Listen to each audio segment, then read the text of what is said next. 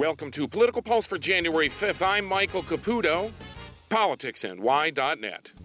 Dissatisfied the United States Congress wouldn't roll over for another belly scratch, President Barack Obama whipped out his pen and signed executive orders to tighten the noose on the Second Amendment. Predictably, gun control opponents are up in arms. Gun grabber, they call him. But Obama's not even close to grabbing guns. I don't like his orders either, but you want to meet a gun grabber? Come to New York, where Governor Andrew Cuomo actually grabbed guns and magazines, and soon, maybe ammunition.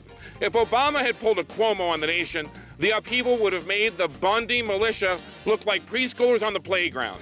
You want to see gun grabbing? Come to New York State.